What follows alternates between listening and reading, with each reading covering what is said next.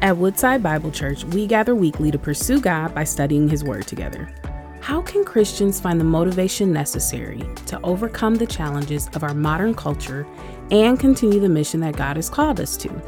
In Revelation, All Things New, we'll discover a glorious description of the end of all things and the great kingdom to come. It's here we find motivation for our present challenges. Join us as we look to the end and find hope and strength for our mission in the present. Okay. So uh, I want to talk about COVID 19 for a second because it's everyone's favorite topic, right? Actually, I don't even like mentioning COVID because I just want us, let's not forget about it. Let's move, or let's forget about. Let's move forward, celebrate that the world has moved on, right? But I want to share a story about COVID because in my last church, it was interesting because we were at a place where we had to make the decision to shut the church down, and we were shut down for 10 weeks. And so here I am with our executive team, and we said, okay, we, we, we don't know what to do. Let's, let's shut this down. And, and so we didn't know how to engage our church anymore. You know what I'm saying? Like we gather, we high five, we hug, we joke, we learn, um, we worship together, we serve together. Our kids, they are taught uh, a biblical education in our children's ministry. We didn't have any of that anymore. And so what we did is we actually printed off a list. We grabbed our database and we just printed off list of names and we divided it into 10 different sections. And we just said, you know what? Let's just text everyone in our database uh, members, attendees, and let's do that every single week. And then we'll pass it on to the next staff member just to try to find a way to connect with people, even in, in a small way. And, and so, most, most of the time, people just left me on read, right? So they would just not respond. Uh, but but there were always people, oh, thank you, pastor, or thank you, can you be praying for this, etc. But occasionally, you get a disgruntled past member or attendee who, for some reason, was not taken off the list. And so you'd have these dandies every once in a while. I remember one time someone messaged me back and said, Lose my number. In the name of Jesus, amen. I was like, What? What in the world? And uh, it's one thing to say, hey, you know, I appreciate you reaching out, but I chose to leave the church for X reasons. But hey, you lose my number. And then to even add that caveat of, in the name of Jesus, amen? Like, what in the world? So, um, so I was thinking about it, and I didn't lose sleep over it. You know, I didn't like hug my pillow crying over the text. You know, I didn't do that. But I remember being like, ugh you know what I'm saying? You get one of those texts or, or comments, you're like, ugh, really? Or maybe for some of us, it's like, ah, you know? But the whole point is, I was just like, really? That's not cool. And uh, so I was thinking about our topic in our series, All Things New on Revelation. And I want to talk about persecution today. And it's interesting because when I started thinking of persecution, that story came to mind. And, and the reality is, our persecution in the States is vastly different from what Christians are experiencing around the world. Right? If we did a show of hands in this room, it's probably a very, very small amount of people who have been disowned by a friend or family member because of their faith. I'm not saying that no one in here has been disowned or there's been anyone who's attacked you for your faith. I'm not saying that that hasn't happened, but the reality is it's probably not common. Uh, what we face in, in our society is different. Maybe it's, it's governmental policies. Maybe it's people being passive aggressive. But one thing that I notice most often for my faith is people are patronizing, very patronizing, very belittling or, they make these little side comments, or, or they just limit interaction on that topic. But, but there's not really anyone who's like, hey, let's go out back behind the shed. I'm going to knock the teeth out of your face because you're a Christian. We don't have that. But the truth is, there are many in the world that do experience that exact thing. I was talking to one of my buddies. He's a campus pastor at Woodside Farmington. His name is Jacob Lay. Jacob Lay, he's been a pastor at Woodside five, six years, and he was sharing a story how he was going on a mission trip to India. And his job at India was to train pastors and train church planters.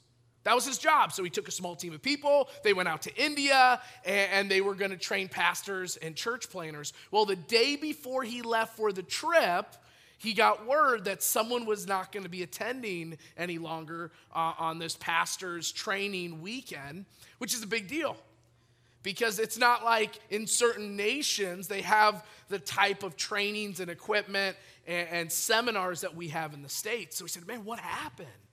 What happened to this pastor? And he said uh, he, that he found out that the pastor was actually jumped by a mob of people going around the city trying to hurt Christians. So here's this pastor. He is hospitalized. He's got severe wounds. He's going to be in the hospital for a couple weeks. He can no longer attend. And my friend, he said it was interesting because I was thinking first about the person, and man, that is terrible. That's, that's terrible news. Then he thought about himself. He's like, wait a minute. If, if I go, I'm going to India tomorrow. And are, are they going to hurt me? Are they going to find me? I'm the one training these pastors. Am I in harm's way? I got small kids. This is not wise, you know. And he started going through all these scenarios because let's be real, we don't get persecuted in those ways often in the States. So then he decides still to go.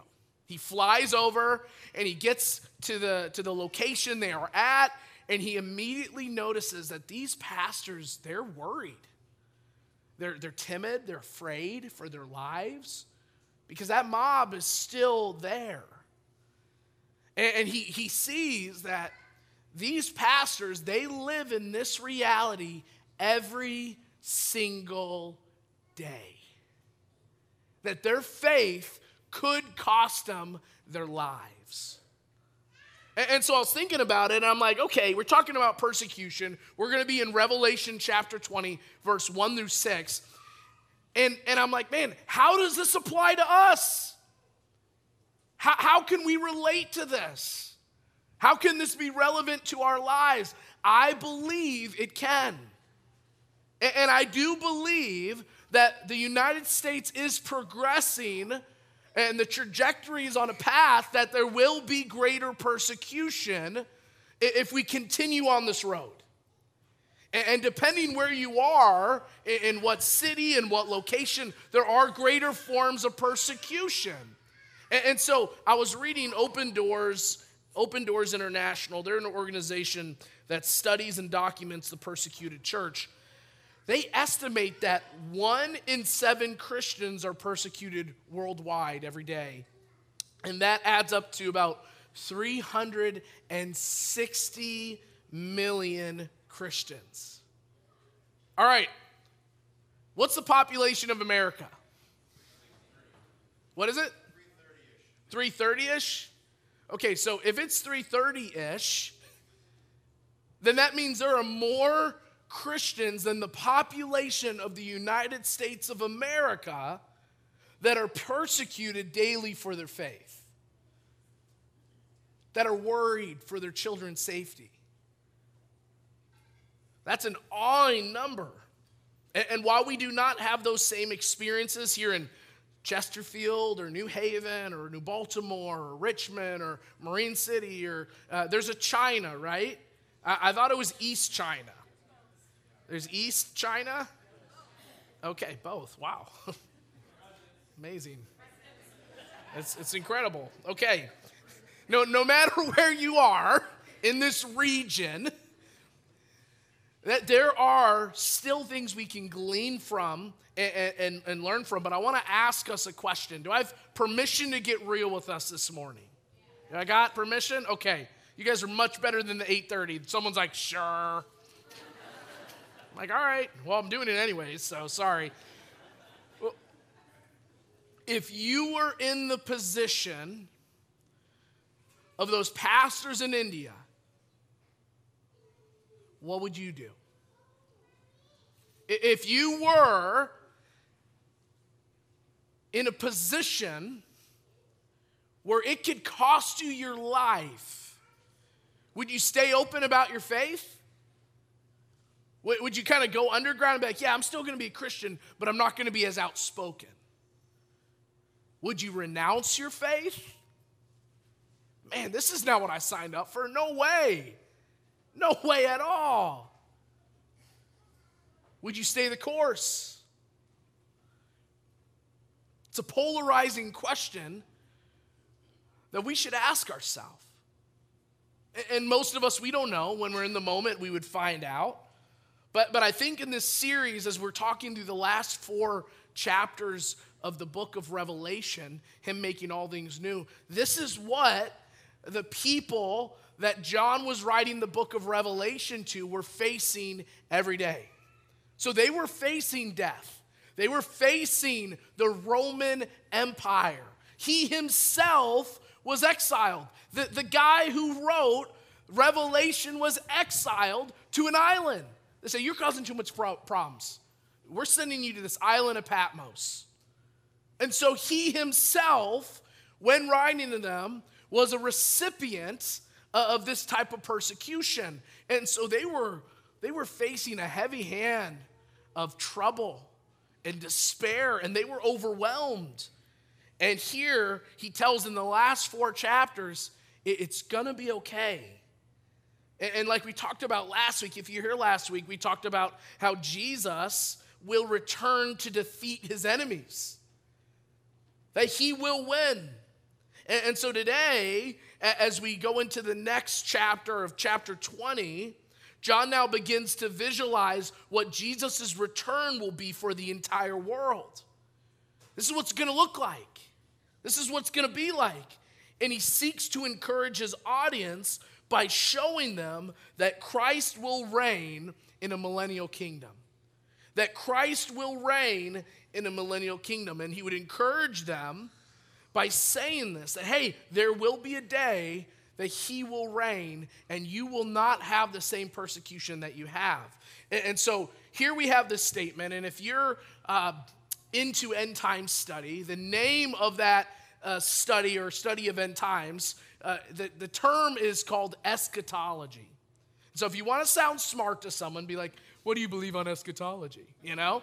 And so no matter what eschatological understanding you have, there has been many trees that have died and ink shed over what this millennial kingdom is.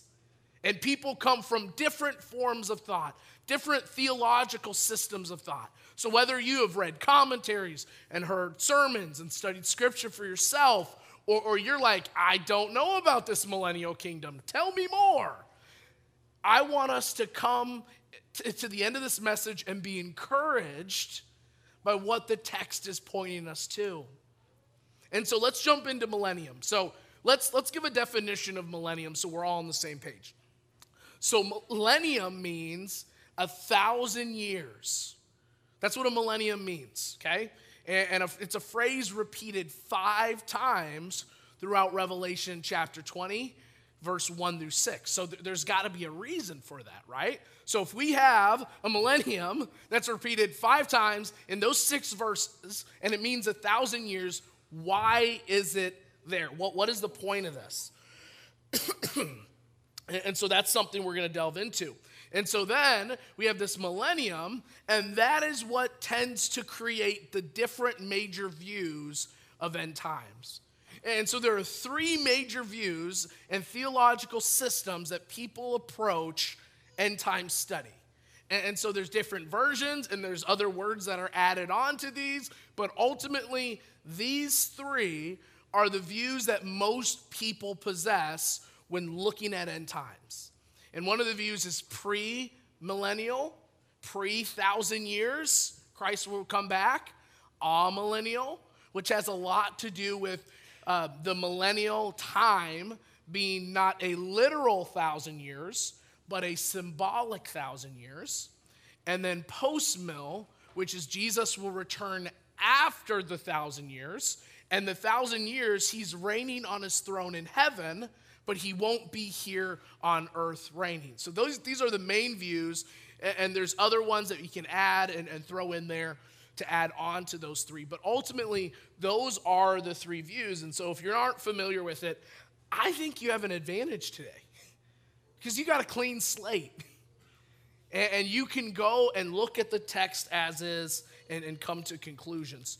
So I think it's important now that we understand not the when, the where, or how of all this stuff that's happening, but the what and the why. Because we're all fixated on when's it to happen. When's it to happen? I had a guy at my last church. I remember 2017. He was leading a life group of freshman guys. He said, Guys, listen up. They all leaned in. He says, Just want to tell you, Jesus is coming back September 2017. I said, What? I got three calls from parents. Why are you, why is someone telling us that Jesus is coming in September 2017? Well, guess what? September passed. Well, I got my numbers wrong. It's actually January of 2018, all right? And then January 18 goes by. Well, I think it's September of 2018. I think I was a year off, actually. My numbers are right, but just off a year. And so the thing is, nobody knows. Can I stay frozen for a little bit? Okay. it's above my pay grade. He knows. We look at signs. We know by signs. We know by the word. We want to be prepared when he returns. But ultimately, we don't know when. We don't know necessarily where. We want to focus on the what and the why. And that's why what we're going to engage with the text today and so we're going to talk about and work through the question what marks these thousand years that John describes? What marks these thousand years? What, what, do we want to glean from? What do we want to see that marks these thousand years? And it starts off our text with Satan being bound. So, what we do know is that Satan will be bound. In chapter 20, verse 1 through 3, you can open your Bibles, Bible apps. This is what it says. Then I saw an angel coming down from heaven, holding in his hand the key to the bottomless pit and a great chain. And he seized the dragon, that ancient serpent who is the devil and Satan, and bound him for a thousand years, and threw him into the pit, and shut it and sealed it over him, so that he might not deceive the nations any longer, until the thousand years were ended. After that, he must be released for a little while. So last week we talked about the birds being gorged with the flesh of sinners, and now we get to talk about Satan being chained down for a thousand years so he cannot deceive the nations. And if you look at the first three words, then I saw. This is John seeing a vision God is giving him a vision that he is to share that I saw. And it's a, almost a continuation of the visions that he had seen earlier. And, and it's important to know with, with Satan that there are the unholy trinity of evil characters in the book of Revelation. And the unholy trinity that you will see a lot of are, are Babylon, are the false prophet, and Satan. And so Babylon and the false prophet, they go down in chapters 18 and 19. But now we see in chapter 20, we see that God is now facing and focusing his attention to the worst of the worst, to his ultimate arch enemy, Satan himself, devil himself. And so he uses this language even just eight chapters earlier and he says this And the great dragon was thrown down, that ancient serpent who's called the devil and Satan, the deceiver of the whole world. Guys, when you see the deceiver of the whole world, just remember that when Jesus was tempted by Satan, that he was taken to the top of the temple and he was looking out on the whole world. And he said, I'll give you the kingdoms of the world. They're yours. I'll give them to you, only if you will bow to me.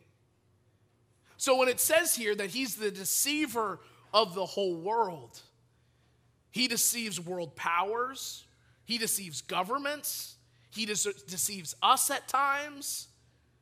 He is the one of uh, ancient serpent of old who's been a thorn in the flesh of Christians since the beginning of time, all throughout history. And so he is deceiving the world, and John was highlighting that Satan is standing against God and his people. And, and I think it's important for us to know that when he is cast into this pit with the key and chain and bound in this bottomless pit, uh, we see that, that that pit is a place that is, that is seen as a dwelling place of evil. This pit is straight evil and perverse. But not only is the devil bound and thrown in the pit for a thousand years, but the pit is shut and sealed during this time. And it's important to us to, for us to know that these are all symbolic descriptions used to describe a severe, if not total, restraint of the devil's power and influence. Was he literally thrown into a pit? Was he literally chained up? What we do know is that he will be restrained from his influence. And his influence in this case is deceiving the nations, which is another part of what that is that has been debated over the years the deceiving uh, of many nations. But no matter what, we have a clue given in verse 8 where we see that the deception of the devil is the work of gathering and then leading the nations together in a final attack against God's people in Holy City. So I think it's important for us to know that with this millennial time, with Satan bound, is it literal? Is it figurative? Is God reigning in heaven? Is he reigning on earth? But regardless, what we do know is a couple things with how the Jews approached using the word a thousand years. This is really important for proper hermeneutics, proper context. This is what we have when we talk about uh, a Jewish word used a thousand years. Jewish writing, a thousand years, is a symbol of God's time, as we see in Psalm 94 and 2 Peter 3 8. And is a number utilized to communicate an immense and ideal state of time marking the Masonic, messianic reign that stands in contrast to the much lesser numbers used through the book. So, the ideal state of time, a thousand years, to communicate a long amount of time, but the perfect amount of time. So, John is strategically using this number to signify the reign of the Messiah in an ideal period of time. Because you think about it, it's 2,000 years after Christ right now. Right? So does that mean Christ hasn't started his reign or is he reigning in heaven right now? Those are good questions to ask. But John, the focus, again, coming back to it, this is to be an encouragement to who he's writing. Remember, they're being persecuted, they are dying. And so he's encouraging them hey, there's a time coming when Satan is cast with a decisive blow and his power will be removed. And so, with this encouragement to the audience, it's to overcome. It's reminding them overcome in the face of pressure, in the face of spiritual forces of darkness. A day is coming when the enemy's power is going to be removed. Let's say I'm boxing, okay? I got my moves. You know, I was in Louisville last, so, you know, that's a land of Muhammad Ali, AKA Cassius Clay, right? You got Muhammad Ali stuff everywhere. Boxing was big. And, and so let's imagine I'm in a fight, right? And let's say I'm getting through four rounds, and, and let's be real, okay? I'm getting beat up, all right? I'm getting beat up in these four rounds. It ain't looking good. The only thing that's holding on is my dad bod. It's taking enough hits just for a couple extra rounds. So I'm taking a couple hits, and then the, the, the round is over, and I go and I sit by my manager, and I do the spit in the can thing and try to look cool. And, and I'm like, man, I, I, I got to talk to you. I, I got to throw in the towel. I, I cannot last another round. He's beating me up. You know, my cheek is cut open. I think I lost my eyebrow out there. Like I am I am struggling. I just want to throw in the towel. I want to be done with this. Well, what if he told me, hey, hold on for one more round? Okay? You got to last this last round because after that, we just found out that they have used performance enhancing drugs. So, what we're going to do is after this round, we're going to tie their arms behind their back and they got to fight the rest of the fight with their arms tied behind their back. Okay? I'd be like, oh, that's weird, first of all. But second of all, like, okay, there's no way you can fight with your arms tied behind your back, right? So, in the midst of that, I got one more round. So, every time I take a hit, I take a blow, every time I'm reminded wait a minute, just wait the round, just survive the round. Because next round, I'll be able to fight back. Even though I hurt now, even though the pressure is on now, even though I'm, I'm troubled now, even though I'm weary now, the time is coming where I'm going to be able to strike and I'll be able to win that fight. It's interesting because this is what John is telling the disciples. It's not saying that the hits won't hurt. it's not saying that the world won't hurt, but he's saying, hold on. There's a day coming. Be encouraged. There is hope. This is ultimately for the best of you. You know, often in the journey of following Jesus, the power and pressure from the enemy, from the world, it, let's be real, it can be overwhelming. And it does hurt. And we ask ourselves, Am I gonna have to fight these physical ailments forever? I'm sick of it. And where'd they come from? They're genetic. You know, this isn't something I can control. Or, or what about the mind? Our mind can be a scary place, y'all. And, and we have these thoughts, these dark thoughts, and these, and, these, and these bouts of depression and hurt and insecurity and we say, man, is my mind ever going to be pure? And am I ever going to be just not thinking and hurting like this?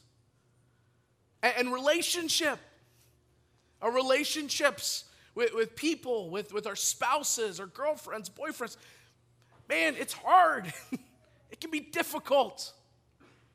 And, and will we ever be able to be on the same page? And I think it's important to remember the words of John in Revelation 20 to be encouraged because there'll be a day that the enemy will not have the power that he does.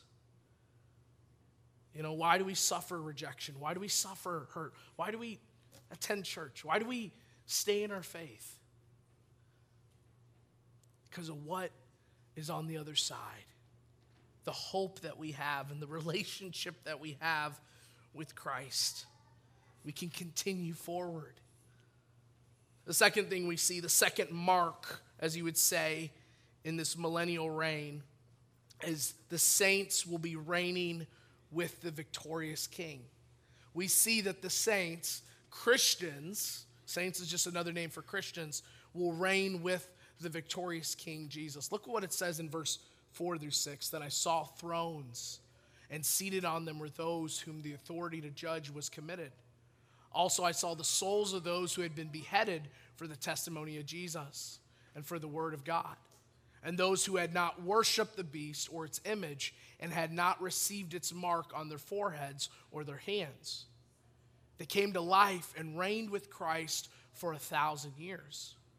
The rest of the dead did not come to life until the thousand years were ended. This is the first resurrection. Blessed and holy is the one who shares in the first resurrection. Over such, the second death has no power. But they will be priests of God and of Christ, and they will reign with him for a thousand years. So, again, in this vision, you have that phrase again, then I saw. And he saw thrones, which was a symbol uh, of authority, which was a symbol of reigning and a symbol of a judge. And then the imagery John is drawing from in this is, is Daniel chapter 7. If you want to go back and read Daniel chapter 7, where we see a reign of authority and judgment given to the Son of Man and his Christians, or, or what it says, his holy ones. Both scripture and revelation promise that God's people would reign with him one day. I mean, maybe you've never heard that before, but God's people will reign with him one day. And, and part of that picture is here. Part of that vision is here. And so he highlights a specific group of people. Do you know the specific group of people he highlights? Martyrs. Does anyone know what a martyr is? Someone who dies for their cause. So a Christian martyr is someone who dies for their Christian cause. And so here, I mean, we're in the last four verse or chapters of the Bible, they highlight martyrs, those who have paid the ultimate cost. Yeah, someone might look down on us, someone might patronize us, someone might even physically hurt us, but the greatest thing we can give is our very life. That's what Jesus did given his very life. Martyrs say, hey, you can take my body, you can take my life, but I ain't bending. I'm not giving up. I don't care the cost because I'm not afraid of the one who can kill the body. I'm afraid of the one who can kill the body and the soul. And I know that I'm in his hands.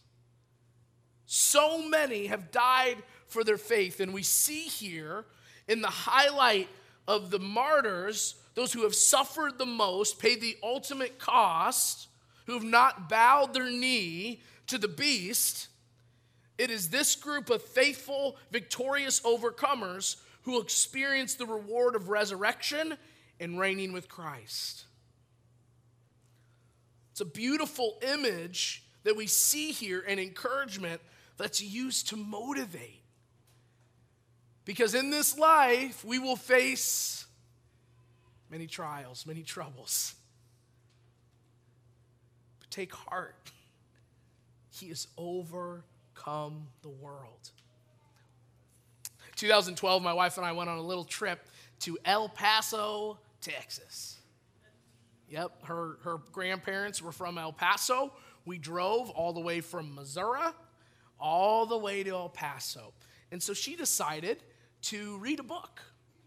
And I was in the car and I was like, really? No music, no talking? Just so she said, Well, I'll read it to you. I said, All right, sure. Why not? And um, I, I don't even remember what I said. But the whole point is this it was Hunger Games. She was reading the book Hunger, Games to me. Who here has seen the movies or read the novels? Right? It's not just about a bunch of hungry people, okay? Just know that. Um, after Sunday is Hunger Games. You guys get out of here quick. I know you guys are shooting to a restaurant or home.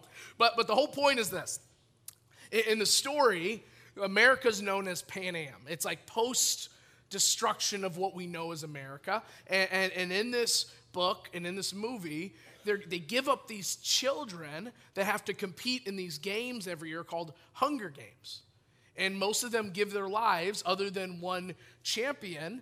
And, and it's a sick game that's put on by the Capitol the people who are in control, that have all the food, that have all the resources, and everyone is just enslaved to this, this really tyrannical leadership. And, and in this moment, we see this, this young girl by the name of Katniss Everdeen that stands up against the man.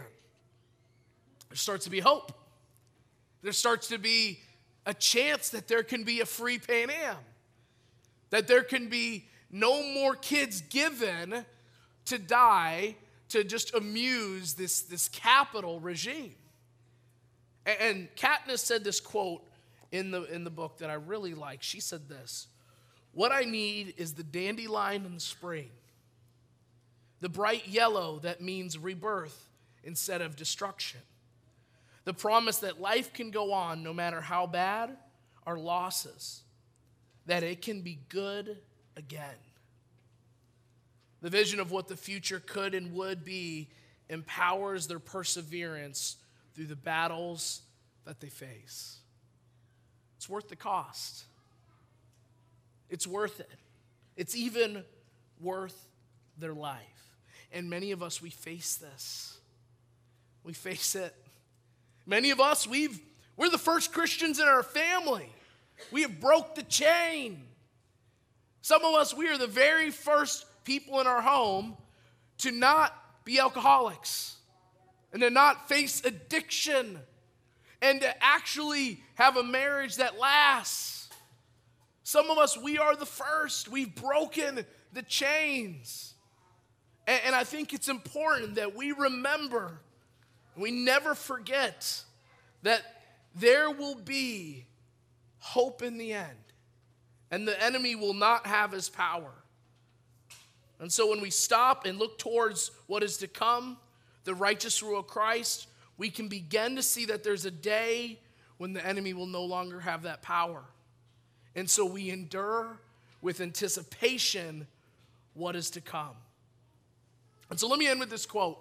I want to end with this quote by Professor Fanning Buist, and he wrote this in his commentary about Revelation.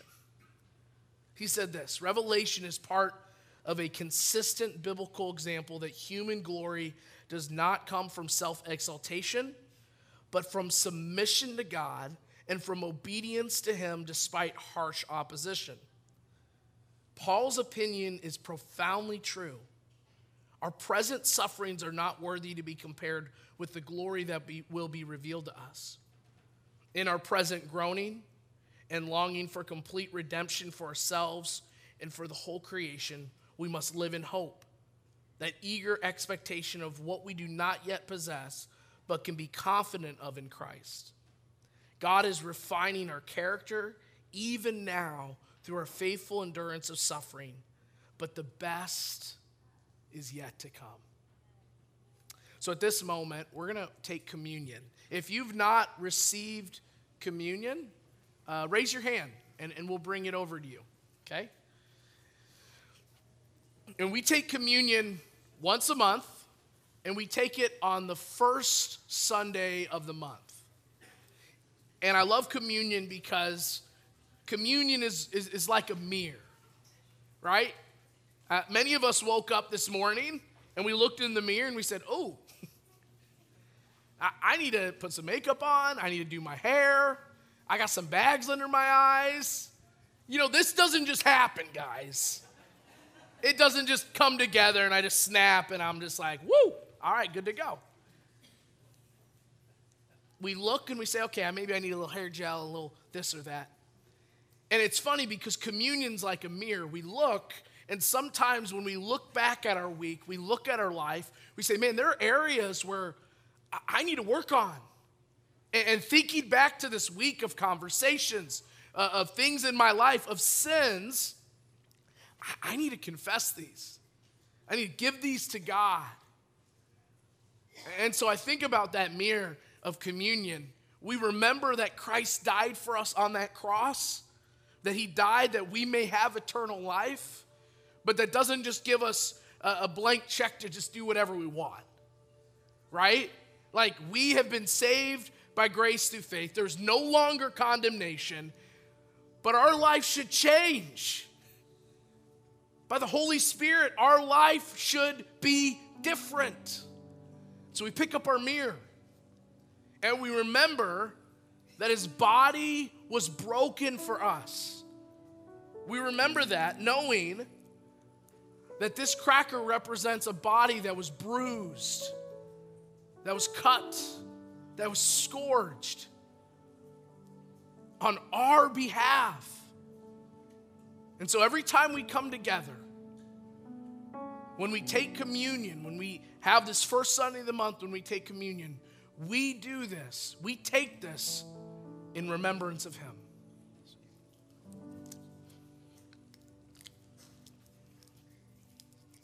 Then we have the cup. And thinking about injury. And some of us, we've had some major injuries in this room. And some of us, we lost so much blood, we, we needed to have blood transplants. We needed to be treated because blood is life. If there's no blood, then we do not have life. And so in Christ's case, he, he gave us the lifeblood of himself that we may have life in our place. And you hear the, the medical side of it, the, the, the blood loss, the cramping, dying by suffocation. And each drop covered our sins. And guess what? They covered mine, they covered yours, they covered yours, they covered yours, they covered yours. And he would have done it even if there was only one person on this planet. So every time that we come to take communion, oh, spilled a little, we take this and we do this in remembrance of him.